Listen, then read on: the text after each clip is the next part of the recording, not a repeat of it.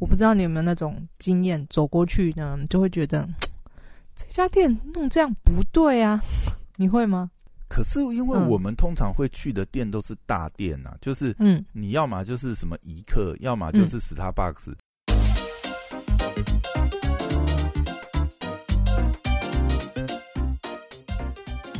欢迎回到时间管理大师，我是你大师兄 Poya，Hello 身 哎，你 有抢拍呢。不小心自己就把自己给介绍出来了。好 OK，在我身旁是姐就是任性的。我是肖凯丽，大家好。OK，好，上次呢，我们有小小聊到一些房地产的问题。对啊，哎、对这个我觉得房子这件事情还是很贴近人心的。从我后台数据看起来，大家反应效果还不错。非常热烈，对不对？所以我们就是因为我自己嗯，可能是我过往的工作关系跟这个房子也是有关的，但我不是房地产。那、哎你怎么不算房地产？房地产啊，我房地产大亨啊，我忘记了，对啊，啊，房地产大亨呢，对不对？信义区对不对？包下来整条，对不新一？路四段整条路买下来，忠孝东路走九遍，对不对？对每次到收租时刻就要走九遍，对不对？对。但是呢，这样会不会害你我觉得被绑架？房子这件事情真的可以讲很多很多，但今天你说呃，对于什么东西你觉得有就是还有兴趣的？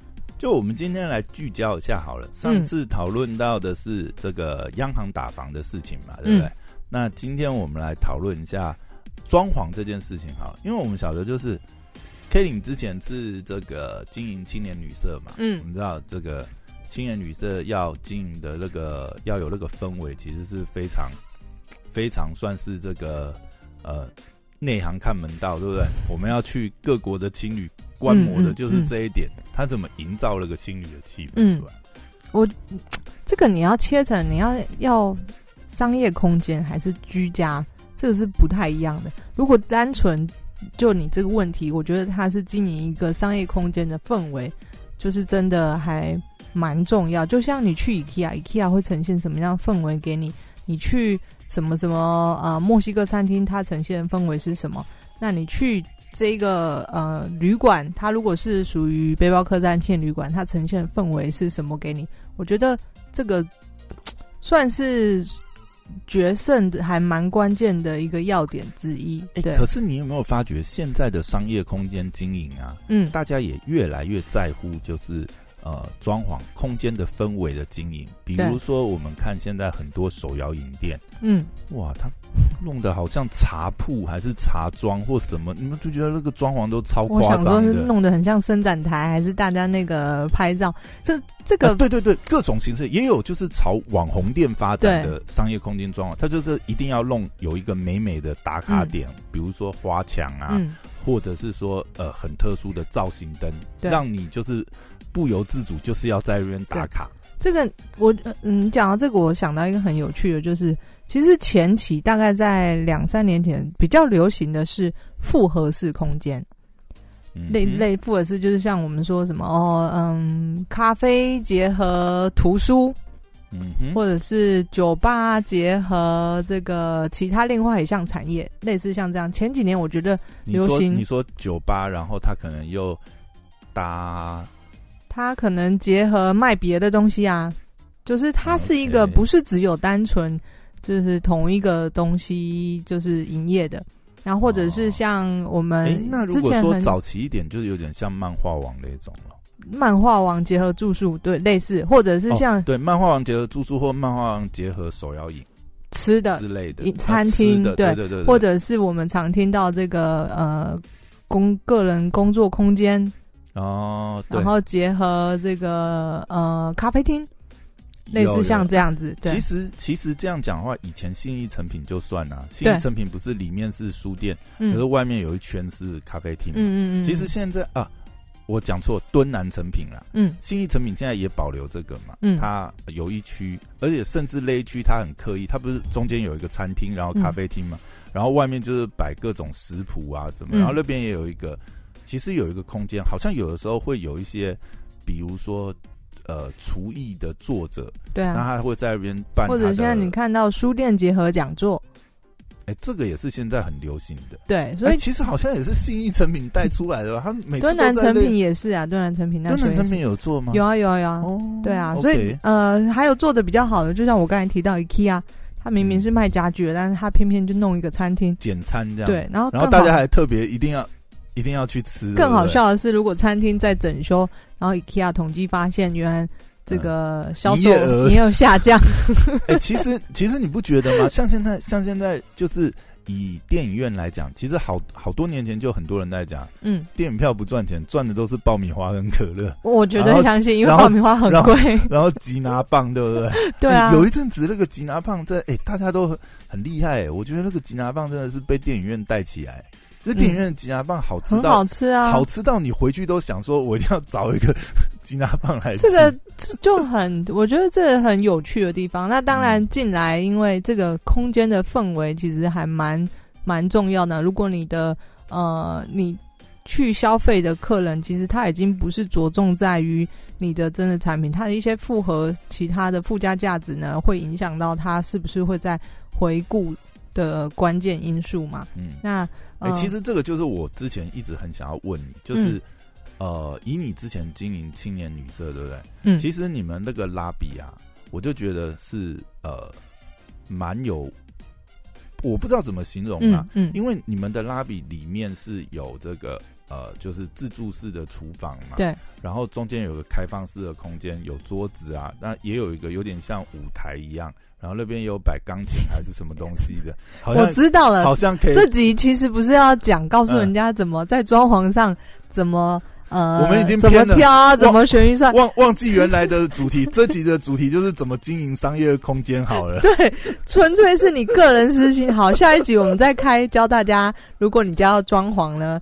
至少该怎么看？那我们这一集是前传，因为毕竟我们呃做商业空间经历过一两次的这个装修，然后我们本来其实也是小白兔，就是毕竟我也不是建筑业出身，我也不是学室内设计，对我也不是学室内设计，然后我更没有什么我家好几栋房子，就是成天跟这些工人打交道，也不会有自己的包工，所以呢，就是纯粹。前传就是我分享，就是呃，我们经过这几次装潢，然后商业空间的演进，对商业空间的演进。那当你在做一个商业空间，我们常常看到很多什么咖啡店啊，或者是你在装修的时候，我不知道你有没有那种经验，走过去呢，就会觉得 这家店弄这样不对啊，你会吗？可是因为我们通常会去的店都是大店呐，就是嗯，你要么就是什么一客，要么就是 Starbucks，哦，这些他们都已经设计好，那个 SOP 弄好了，对你不会有很突兀。你讲的那种比较有可能是我们踩雷，比如说去乡下地方，嗯嗯，然后去一个就是老板感觉他很想要弄得很文青，可是你一进去就觉得他的他的东西好像都，我是说，比如说他买的，嗯，他买的。呃，桌子、椅子啊，对，可能你都觉得有都是哎文青挂，哎，可是它整个空间搭起来就是有点四不像的感觉。我觉得我可以分享，就是因为我们这个旅馆有一点零版跟二点零版嘛，那一点零版呢，就是呃，就是可能刚刚你所谓的，就是哎，这家这家店好像呃看起来知道它是什么店，可是又好像。各个各处不到位，那我想要讲的是，就是当我们在就是我们一点零版那个时候的时空背景下，是呃，对于我们来说，我们的并没有很多的钱嘛，我们有一笔钱要用这个商业空间，可是因为我的产业是旅馆业，所以我不能够，我今天想要多美多华丽，我就钱给它砸下去。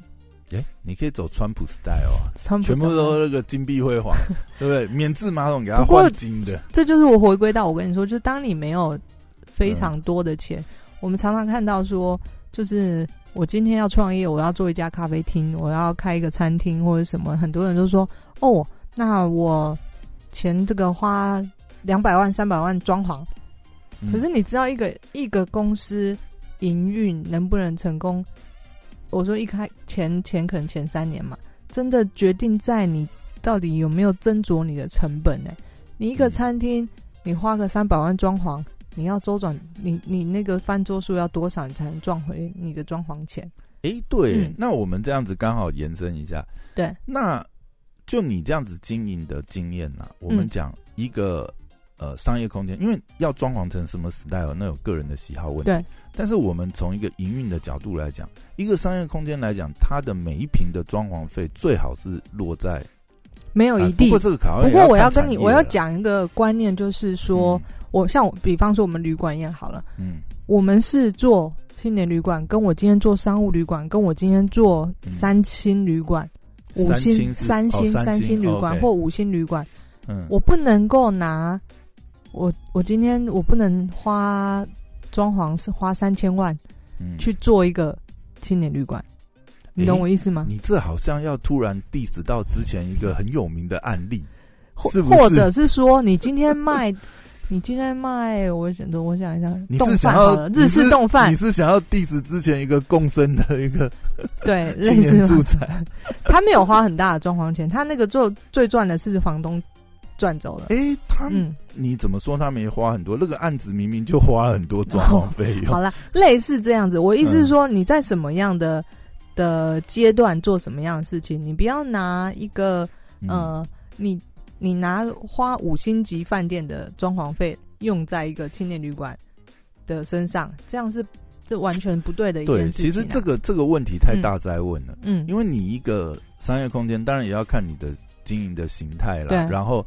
刚才讲周转，还有你的、你的整个收费的模式都有牵扯对啊，到。对啊，对啊。你那些其实因素是蛮多的啦，嗯没办法一概而论。不过最主要、最主要就是，我觉得观念就是，呃，第一，你不能超超过你你的的营收能力太多。你觉得做的很漂亮，客人就会来。我觉得这个观念是错的。嗯，你明明是青年，你要你想要做，呃，这样讲好了，你明明你的收费是青年旅馆等级的收费，嗯，你就不要做成五星商务旅馆的装对啊，对啊，对啊。嗯。然后第二点是，我觉得，呃，不是说花的贵就就一定会漂亮，也不是说花的少就不漂亮，嗯，就是这个观念。全部用 IKEA 也是可以兜出很有氛围。对对对对对，但、嗯那这个当然也会是不是会把你的秘密说出来？你错了。其实我们家都是 IKEA。这我要再告诉你的事情呢在旅馆里面绝对是不可能用 IKEA 的东西，因为旅馆这个商业空间它是会被一直使用。我举个例子来哦它说，耐用度要够。一个门把好了，嗯哼，一个门把我绝对不会去选最便宜的，因为这个门把我可能要被开上万次，所以要选耐用度高。耐用度高的，所以我的哦钱就要花在这个重点刀口上嘛。哦，它嗯真的是要有商用等级的规格。对对对对对所以商业空间，各位这个老板们，这样当你在思考你的装潢的时候，第一你要思考你的预算跟你的回收的能不能成这个适当的比例嘛。嗯然后第二，当你没有那么多钱的时候，你必须要就是斟酌什么样的东西对你而言而言是最重要的。诶，这样子讲的话，那美嘎太多了，因为嗯每一个东西的耐用度或什么啊，当你不在那个产业的时候，嗯其实你一开始都是踩雷啊，你怎么知道？诶，哇塞，我这个我怎么知道？诶，它买不到三个月就坏掉。所以跟同业请业请教喽，就是没有办法。我们其实也吃过这个亏。我们一开始没什么钱的时候呢，嗯呃，你要装潢，你一定是找比价的嘛。嗯那你猜我们怎么做？那当然是哪一家报价单最低就拿哪一家对，啊，是是 你没办法嘛，因为你那时候嗯没什么钱，所以只能这样。然 然后就发觉，哎，怎么每三个月就有客人从那个上铺摔下，没有没有，那个我们整个床那个我们用那个我们还用蛮好的，但我哦。可以举一个例子，就是比方说灯罩，就是你去住你旁边会有一个小夜灯，对吧？就那灯罩都是坑哦，灯罩呢，嗯，为什么它便宜呢？因为灯罩它那个罩子给你用塑胶的跟用铁的，哦，这个耐用度就耐用度就差了。那我哦。那么一百多个床，我每天光修那个我就修不完了。修饱了，对啊，对啊，变灯罩达人，意外开启副业的，就是你看这一个小例子，就是嗯。他光偷这一点就可以偷很多了。不过我说了嘛，我们也是小白兔，就是这这些都是血泪教训。哎，可是你这样 讲让我想到一点，我觉得很不搭嘎，哎，嗯。你刚才跟我讲，我突然想到一个让我觉得就是有一点点就是呃，我那那时候在你们青旅的时候，我觉得有点错字，就是哎，你们所有的马桶都是免治马桶，对不对？嗯嗯这一点其实我觉得蛮，就是跟我想象差异蛮大。我就想说，哎，青旅的收费，然后你你配这种免治马桶，会不会太高级了一点？嗯，不会啊，因为呃，你马你的厕所再多能够多到哪里去？哦，对啊，反而在这个地方可以用力花钱，对。让大家感觉，哎，我们这个青旅是有品质的，是不是？我是不是很聪明？啊。你你花在比方说我的如果一百个灯罩，哦，那就那就没办法那就没塞哦。对啊，但是我如果你厕所最多能几间，十间二十间，嗯，那一个免治马桶给你两万好了，你你哦，有那么便宜吗？总之就是大量采购，总之它虽然贵，但是不可能给你花到大概几百万的钱嘛。嗯，但是这个东西的 CP 值，它的效用度就很高，哎，可是免治马桶会不会蛮容易故障的啊？不会哎、哎真还好，的不会啊。嗯嗯哦。还好，而且我们那个呢，还是从日本直接空运回来，平行输入回来，哎，可是 嗯。可是我真的觉得，哎哎，你我现在想想，你这一点是蛮重要。第一个有反差感，另外一个就是，其实用习惯免治马桶的人啊，他真的免治马桶超好的哎、对我的意思就是说，你有的人很会很痛苦啊，因为他在家里已经习惯免治马桶。哦对啊，尤其是现在冬天有没有免治马桶是会温热有没有？你光这一点，你看哦，你如果用惯免治马桶了，你去外面用那种便宜的我有时候受不了。我有时候都觉得哇塞，我自己我的旅馆这样子，我自己家里好穷哦，我就每次回家的时候就想说，哎，我还是干脆 睡在我自己的旅馆好。回家哇，那个马桶冰的要命。而且你知道，我们那个还是用整个很豪华的中岛嘛，开放式的厨房，嗯，然后回到那个厨房，你那个厨房讲真的啦，如果真的喜爱厨艺的人、啊，嗯真的是那个厨房真的是赞。很顶级的，对对对对对，嗯然后微波炉、烤箱什么应有俱有，对啊对不对？它就是仿照着我的梦想去打造的。梦想的厨房对。但是回到家里，我就看我家也太穷酸了吧。哎、那你没有在你们那个厨房办过什么厨艺大赛？我们常常办，因为哦对我来说，就是呃，我虽然是经营者，但是我本经营者，但是我本身也是旅行者嘛，所以呃，我觉得厨房是我们这个产业的这个住宿形态的重点。哦，所以对我来说，我会很敢砸钱在这个地方，因为嗯，我说这个青旅馆的住宿形态需要这个热闹、人气跟氛围这件事情然后情。分享，如果有一个这样子的东西，大家在做东，就是很容易会让拉比会很热闹。对，然后各国料理啊，嗯大家可以在那边发挥。你看啊，你想想，如果我今天把我的厨房隔了一道墙，就一哦间房间，然后哦，你要煮水还煮什么，你就进那个小房间。嗯，完全没 feel，对，完全没 feel。对啊，对啊，所以这就是那时候，我根据你的产业，你适合什么，你的重点是哪里，你就必须把钱砸在刀口上嘛。嗯对啊，那呃，可以省的就是我并不需要用什么水晶灯啊，什么豪华的呃桌椅啊等等之类的，嗯就是我觉得要考量自己真就是你在乎的是什么呢？而这一件东西能不能帮你带来加成的效果？对，我嗯觉得也是。其实你你们乐里的设计啊，我觉得还有，因为旁边有一个有点小床嘛，嗯然后乐里你好像有放蓝骨头，对不对？对对，对，所以其实这个里面是有很多心思在里面。很很多啊，比方说呃，这这整个空间设计呢，就是对我而言，我当时候这其实是泰国设计师跟我一起完成的一个案子。你们请的是泰国的设计师啊，我们请人泰国设计师。哦，对那我想要告诉大家的事情是，呃，设计这件事情是没有国籍之，就是它并不会因为呃疆域的，嗯，就是你一定必须得要找台湾人或什么，因为它是不用，它是不需要语言的。美感或者什么这件事情是没有国界的，哎，可是风格上面跟一些，我感觉还是会有哎、嗯国籍上面会不会？就比如说，你说泰国就会让人家想到那种，嗯，那那个叫什么？泰国的那种，我们常常去住都会住那种，就是那种风格啦。但就是要找嘛。但是就设计这件事情，它并不会因为我今天人在台湾，他在韩国，或者是他在哪里，呃，哪里呃就不好。就我没有必须把自己困在我设计师一定要找台湾的。我一开始其实也找过，但是呃那时候找来就是设计是一个无价的东西。那你也知道，无价的东西呢，就是任由人家开价，那看你喜不喜欢这件 这个提案吗？这听起来就蛮恐怖的。对啊，那那时候来比价的，呃，有一家其实光设计费就占了我们四分之一到五分之一的钱，哇，五分之一到四分之一的钱。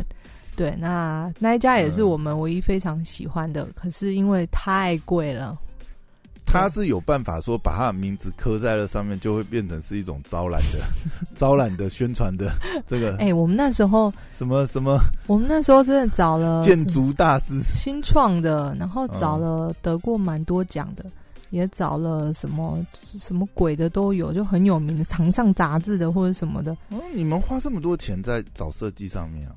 呃，没有花那么多钱，只是我找来面试的，就是各种还还蛮多的。嗯，对，那最后选到的这个报价最贵的呢，他的确得，哎、不是选他，我是说哦鼠疫的，那时候找台湾的。哦那他因为报价太贵了，然后就回回到我刚刚所提的，就是嗯，你花的成本其实决定到你能不能成功嘛。所以对我们来说，没想要花那么多钱。哎、那我想问一下，就是像这样子的设计啊，嗯它的你说它哦，如果说以这个你们最主意的那一家，它可能会占到四分之一的装潢费用，嗯嗯它光设计费用，嗯，那他做什么事情呢？他收这么多的费用，他做到什么程度？出图就这样，就出图对，设计跟出图。啊，通常不是设计兼监工吗？监工他会跟你说，监工我要再监工的费，然后我的设计费可以再打九九折到九五折。哦，所以如果要找他监工呢，他他也是要收监工的费用，他没有含在里面的。一般监工费大概五 percent 到十 percent 吧。设计费的五 percent 到十 percent。呃，工程费哦哦，就工程费的五 percent 到十嗯 percent 嗯。嗯，哦，所以他也是开一个天价的监工费，就基本上老子是设计师，监工就是合理的价钱，但是他就要再另外跟你收一笔嘛。所以对我们来说，嗯因为我不想要花这么多，因为这真的占太多钱了哦。所以他他嗯监工还是一样收五到十 percent，就行情的开价。嗯行情行情。但是问题是找他的设计费就就高了，然后他可能设计出来的那个也是高的，对对对对对对，就类似像这样。就一高还有一高高的。对啊，那因为我在装潢前，其实我做蛮多功课，这整个 project 我自己在负责嘛，所以我做了很多的功课，加上我又是经营者，也是使用者，所以我脑袋已经非常清楚我的空间的需求是什么，哦，你只是需要找一个专业的设计师把你的画面把我想的东西把它变成一个美的东西。你你不是需要一个就是从头从零开始的，你你反而是有点是，他是跟你协作，把你想要的画面，然后嗯，用更专业，然后符合这个人体工学什么呃因为我建筑法规的东西对啊，因为我不会画画，我也没有美感，嗯我也不懂到底怎么样呈现我。比方说，我要跟他说呈现一个很温暖、走进来像家的感觉，这个太，这他们专业的他们专业了，他们可以去呈现出来，你这个很像叫设计说，哎、我现在要做一张图，类似像这样啦。然哎后，但是他还是有一些逻辑啊，比如说他可以从这个色系的选择上，对，这就是他们专业嘛，嗯所以我一定得需要一个设计师。嗯，那再来就是我说的，嗯、商业空间还是务必要有它的专业性存在。我这种三脚猫的功夫弄一弄，呃，看得出来就是这上不了台面的商业空间啦。就是那还是需那会不会要还有一些是因为因应法规，就是必须要有的一些设计？嗯，没有哎、你你旅馆还是有旅馆法规，你要过防火啊，你使用的窗帘要过防火啊，然后哦那属于材质，所以不会影响到设计。不会不会，那是材质的问题，这还好。所以设计那时候就觉得太贵了，所以管线呐、什么东西，你要有多少个消防什么那些东西，嗯，会影响到设计吗？或者是要考量一些避开什么？比如说不要让他们很突兀的出现在呃，还好哎、就是那时候就是那个防烟垂降、垂壁，然后逃生口不要堵住，就这样而已。因为我们只是改大厅的部分，并不涉及到整个旅馆的全部的装修啊，结构什么，对对对对，动线啊或者什么，所以所以它。它本来就有一些基本的那些东西，那啊就是基本的消防你你。不要设计上面去挡到它，或是把它失去功能就好。对对对对对对。OK，对所以后来就是呃，因为我做了蛮多功课，所以我看做的功课都是网络上嘛。嗯那网络上的话呢，你就看到一些图片，或者是上知名的建筑的网站呢。啊，啊你那个时候是不是常看什么雅气啊那种杂志？雅气是什么？没有我是杂志啊。我是看那个网站的，哦，你是看网站哦，那个时候已经不流行看杂志 我不知道去哪里找，我不是行内中人。有那一种专门就是分享很多建建室内建筑的啊、像雅气就是一个啊。我记得还有网络上有啊，就是网站，他就是专门设计师，然后去介你绍。看的应该是中文的，很多台湾其实中文都是抓国外的，呃，英文网站。翻译过来，对对对授权翻译对对对对对对哦对那我那时候就看的那个网站，然后有出现几个泰国设计师，然后他们也有公司，所以我们就去找上他们。啊，所以你真的是透过这样，然后写 email 直接联络外国的设计师，然后给他们这个空间，然后他们直接在海外画图，没有完全没有来我们后来台湾嘛？有有有有有，我们后来蛮幸运的，就是我们有飞到曼谷去跟他们面谈，哇，这成本也太高了吧？但是那时候刚好是要去泰去曼谷一趟，所以就是顺便面谈嘛。那最后其实决定的人是这个设计师，这个泰国人当初曾经研究所在台湾念过书，他通中文的，他不通中文，但是他研究所在台湾念过书，然后不通中文，他不通中文啊。那他他是念什么？等一下，我说他东海建筑啊，这上课都英文哦。英文吧？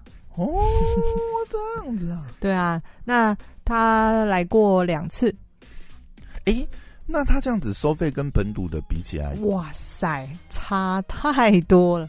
可是我们运气好了，他是有点像是我们朋友朋友介绍的，哦，所以他收亲友价。对，不然的话，他也是国际标准嘛。呃，不知道。可是还有一点，我觉得最后让我很赞赏他的你你刚才那个差太多了，到底是高还是低？低啊低啊，当然低啊你说比国内的低啊，对啊、哦对啊对啊。怎么样？我帮你介绍是？如果你有豪宅的话，我帮你介绍一下，让他来设计。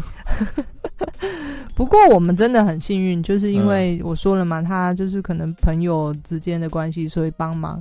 然后再来是呃，他我觉得他最最让我很感谢的是，因为设计师这个东西呢，他们通常是只跟你面谈过一次，就告诉你跟他互动哦，你这个空间要做什么什么什么。第二次他就初稿给你，就 A、B 稿你自己决定，你要 A 还 B。大部分的设计师是不会把时间花在你这个这个预算可能只有小小一点的哦因为身上通。常他如果，哎、其实这我又讲到一个延伸一个嗯问题，就是嗯通常啊做这种服务呃服务性质的啊，嗯，其实我觉得有时候也是，我们换位思考一下，老实讲，他对他自己的品质也有要求的话，那要么就是牺牲他自己，不然的话，讲实在啦，呃，他都用一样的标准的话，对他来讲其实还蛮吃亏的。对啊，对啊，他不会把时间花在你这种小案子身上，这是这我可以理解。对，所以我说，我最感谢我他还是按照他的标准，他一样出了 A、B 图给你。对啊，对啊。那这个设计师他很愿意跟我一直一直沟通，就是他出他的想法，我写信回告诉他我的想法是什么，我觉得是什么，然后他再改图，然后会告诉我说为什么他呃他会画成这样子，是因为说还是说你们也有个协议，就是说，嗯呃，他也觉得说，呃，这个设计会是一个很不错的设计，然后也会当成他的作品可以参考。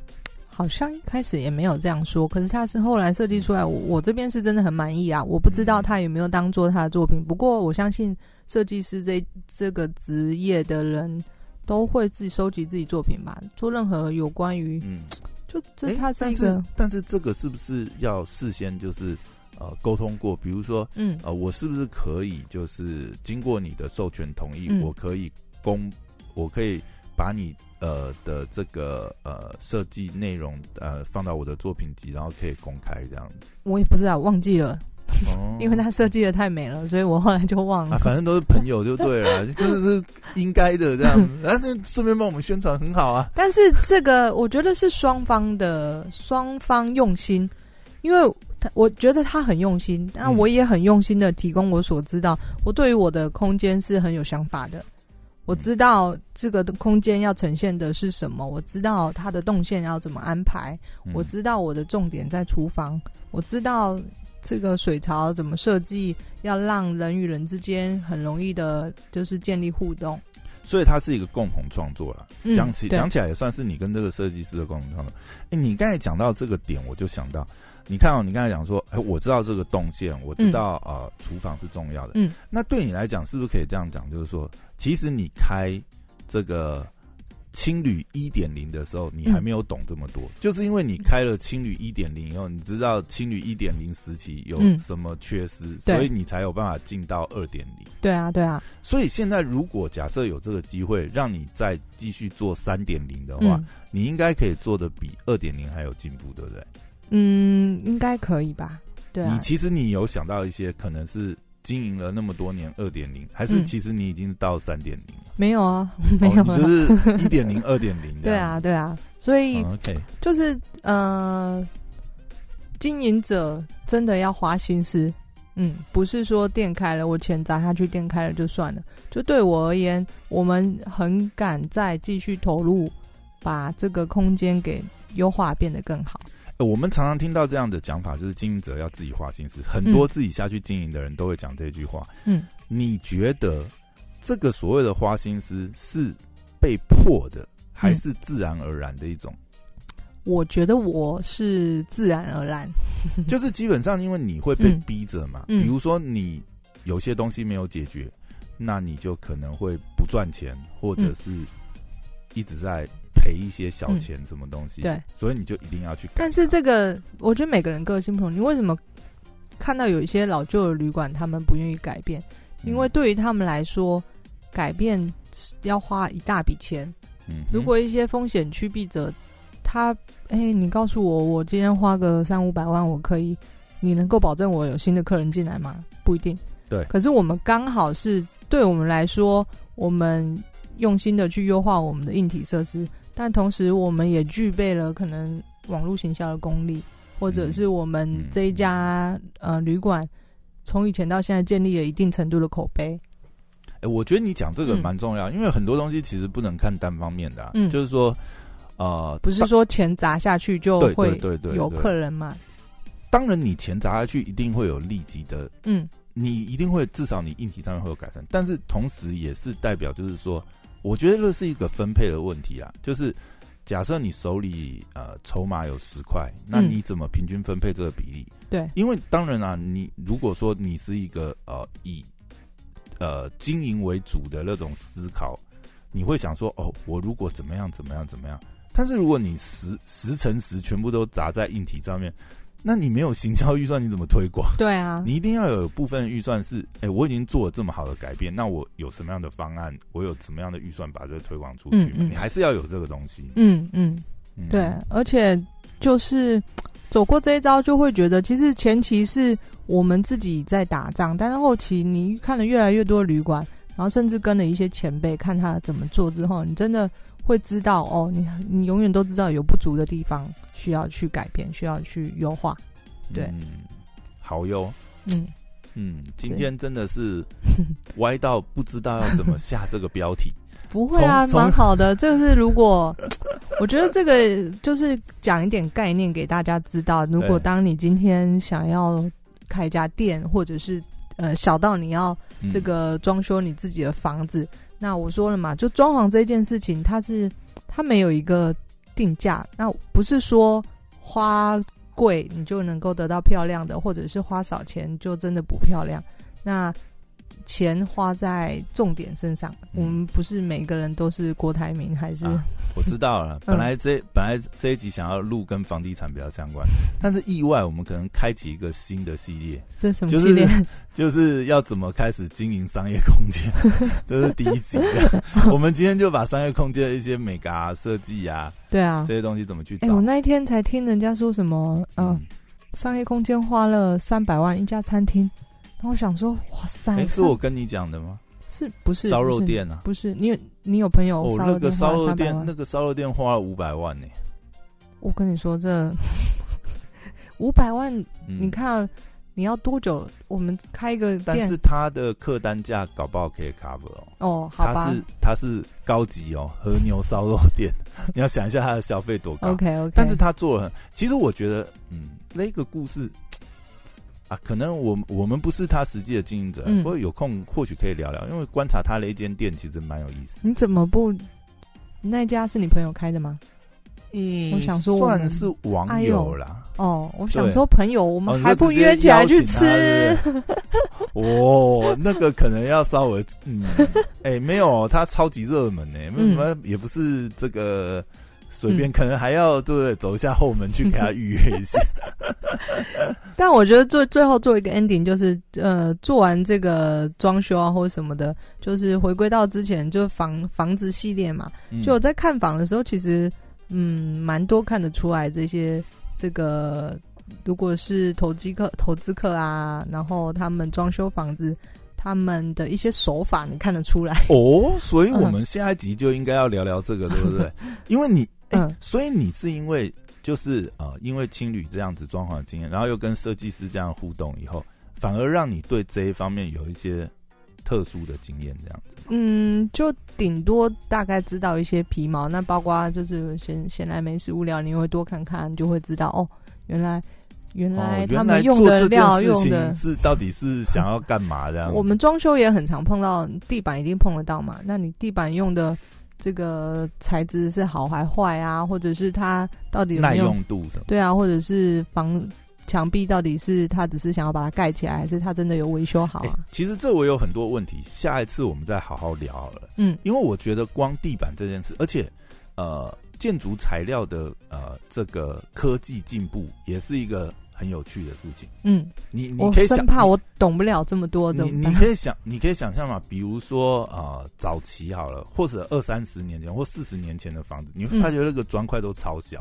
因为那个时候做不出大片的 石英地砖。对对对对，然后后来技术越来越好，越来越大块嘛，然后又越来越耐用，这样，嗯，而且嗯那种石英地砖又超好清理的。嗯嗯，哎我记得你当初你们是不是就是那种超耐磨的？我们是这个，呃，它有一种涂层叫做水泥，类似像水泥的材，类似像水泥，哦但是你们是走比较工业风那种。对对对对对对对。但这个因为我说了，我们的产业类型是旅馆，那这个地板会因为行李箱拖拖拉拖拖拉所以，即便是最后最后给你的非常厚的什么超耐磨，就是你用最贵的，到最后还是会被磨平。